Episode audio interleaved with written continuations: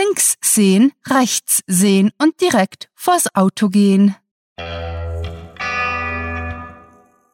Willkommen zum Cluecast.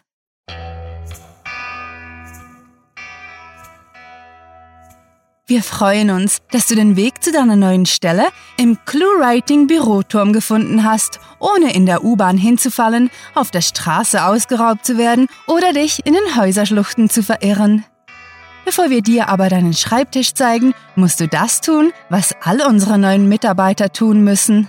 Unsere Hörer daran erinnern, uns doch bitte auf iTunes oder Stitcher eine Bewertung zu schreiben und die gelben Bleistifte unter unseren Posts anzuklicken. Der Aufwand ist gering und unser Dank wird Ihnen gewiss sein. So, während wir gemeinsam zu deinem Eckbüro schreiten, wünschen wir viel Spaß mit der Kurzgeschichte.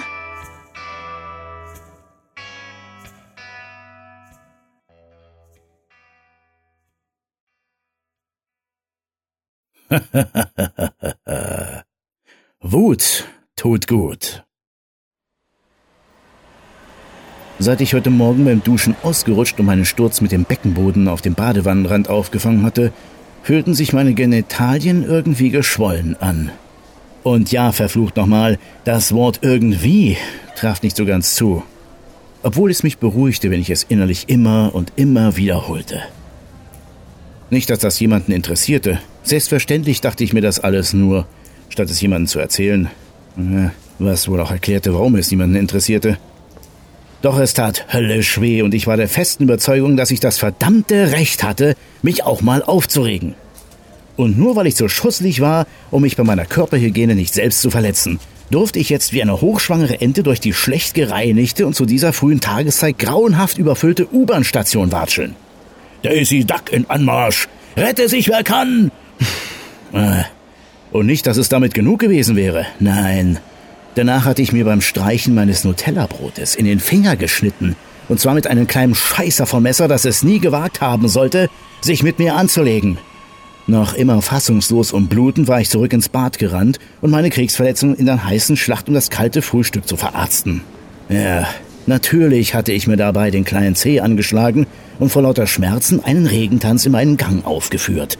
Und das, meine lieben imaginären und verfluchten Zuhörer, die es offenbar keinen Deut kümmert, wie ich leiden muss, war der Punkt gewesen, an dem ich für einen Tag endgültig genug gehabt hatte.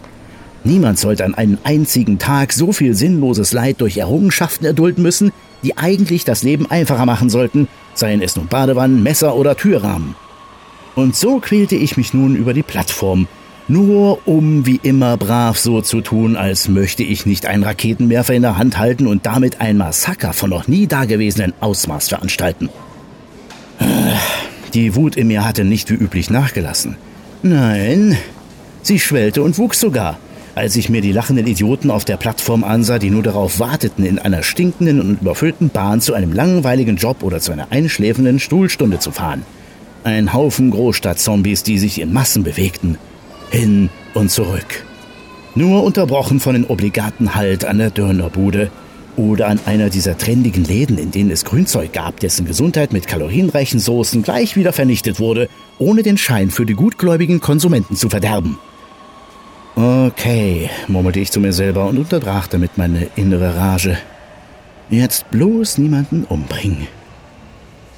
Eine junge Frau, angemalt und behängt wie ein verdammter Tannenbaum, warf mir einen skeptisch abschätzigen Blick zu. Offenbar hatte sie mich trotz meiner Bemühungen, als rasende Furie inkognito zu bleiben, verstanden. Ich machte einen großen Schritt neben sie und zischte ihr so ins Ohr, dass es wirklich niemand sonst hören konnte. Und ja, Diesmal war ich mir sicher. Mach mal lieber eine Kissenschlacht mit deinen zurückgebliebenen Freundinnen, du Assizecke.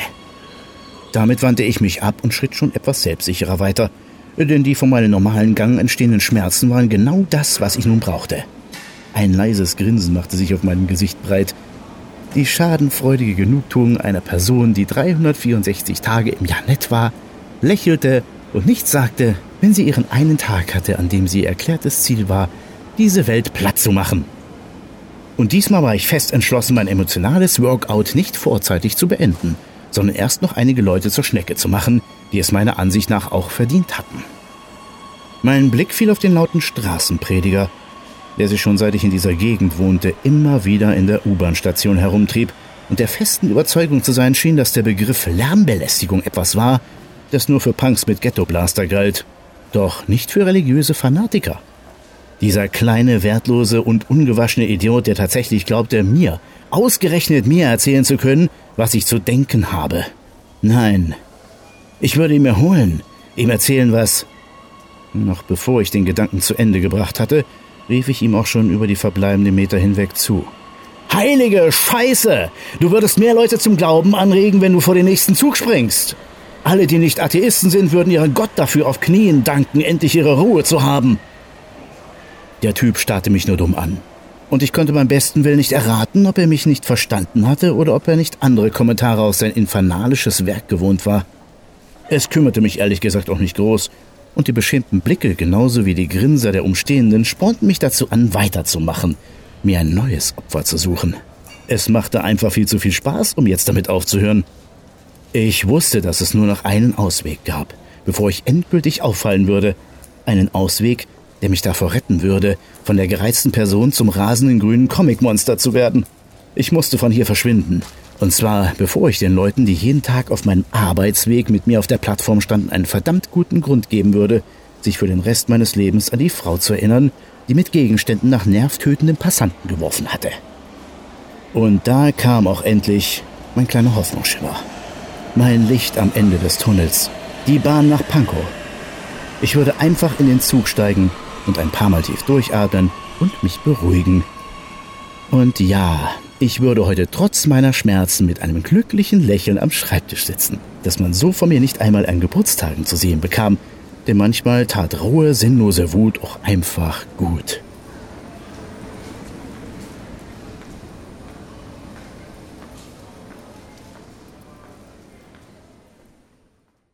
Das war Wut tut gut, geschrieben von Sarah.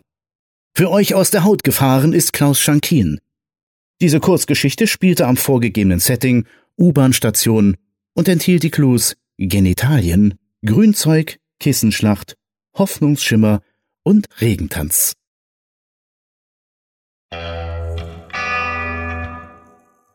Okay, da sind wir wieder und gerade rechtzeitig, sodass du deine Zimmerpflanze in die Ecke neben dem Wasserspender platzieren konntest. Wir freuen uns, dich mittlerweile zum Clue-Writing-Team zählen zu dürfen und hoffen, dir gefällt dein Arbeitsplatz hier in den Clue Towers. Beginnen wir mit der Vorstellungsrunde. Wir sind Rahel und Sarah, die CEOs, Redakteurinnen, Autorinnen und noch vieles mehr von Clue Writing.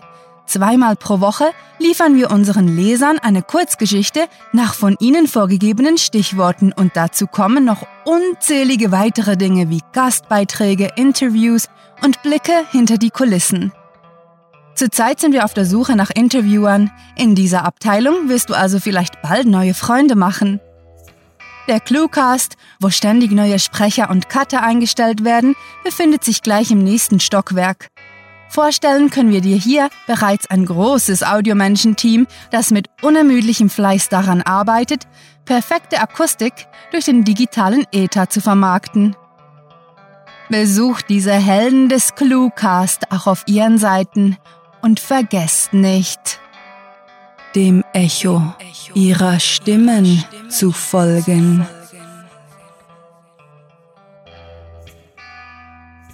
Hallo zusammen. Bevor ihr den Cluecast verlasst, darf ich an dieser Stelle noch einmal das Wort ergreifen. Meinen Namen Klaus Schankin kennt ihr ja schon, und meine Stimme mag der ein oder andere schon einmal in Hörspielen, Filmen oder Werbespots und Trailer gehört haben. Und wenn nicht, habe ich euch hoffentlich mit meiner Stimme in den Bann der Geschichte ziehen können.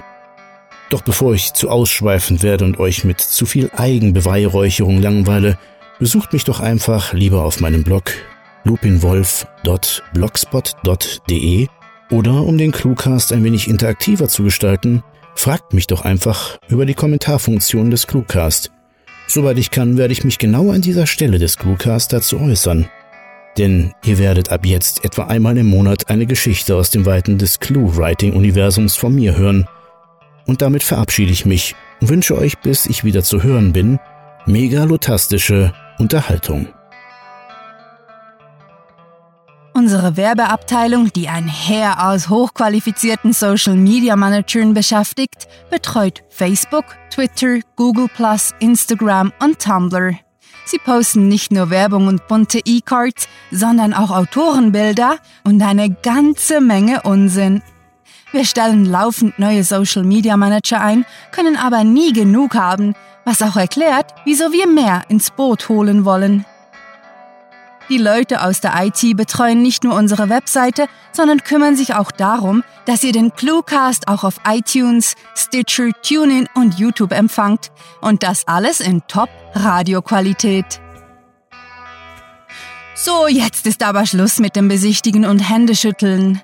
Deine Aufgabe als Profihörer ist es schließlich, alle Cluecast-Folgen anzuhören und zu bewerten. Also schließen wir jetzt die Tür hinter uns und lassen dir endlich die Ruhe, welche du für deinen Vollzeitjob benötigst.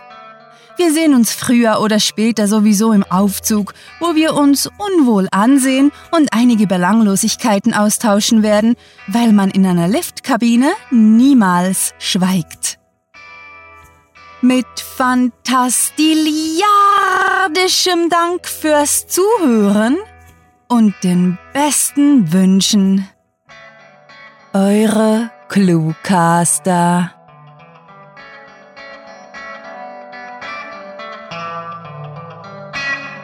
Hey, warte noch! Die Jobs gibt es bei uns wirklich wenn sich auch die Clue Towers noch in der Planungsphase befinden, da wir uns auf keinen Standort einigen können. Mehr zu den nahezu unbegrenzten Möglichkeiten, Teil unseres Projekts zu werden, erfahrt ihr auf cluewriting.de.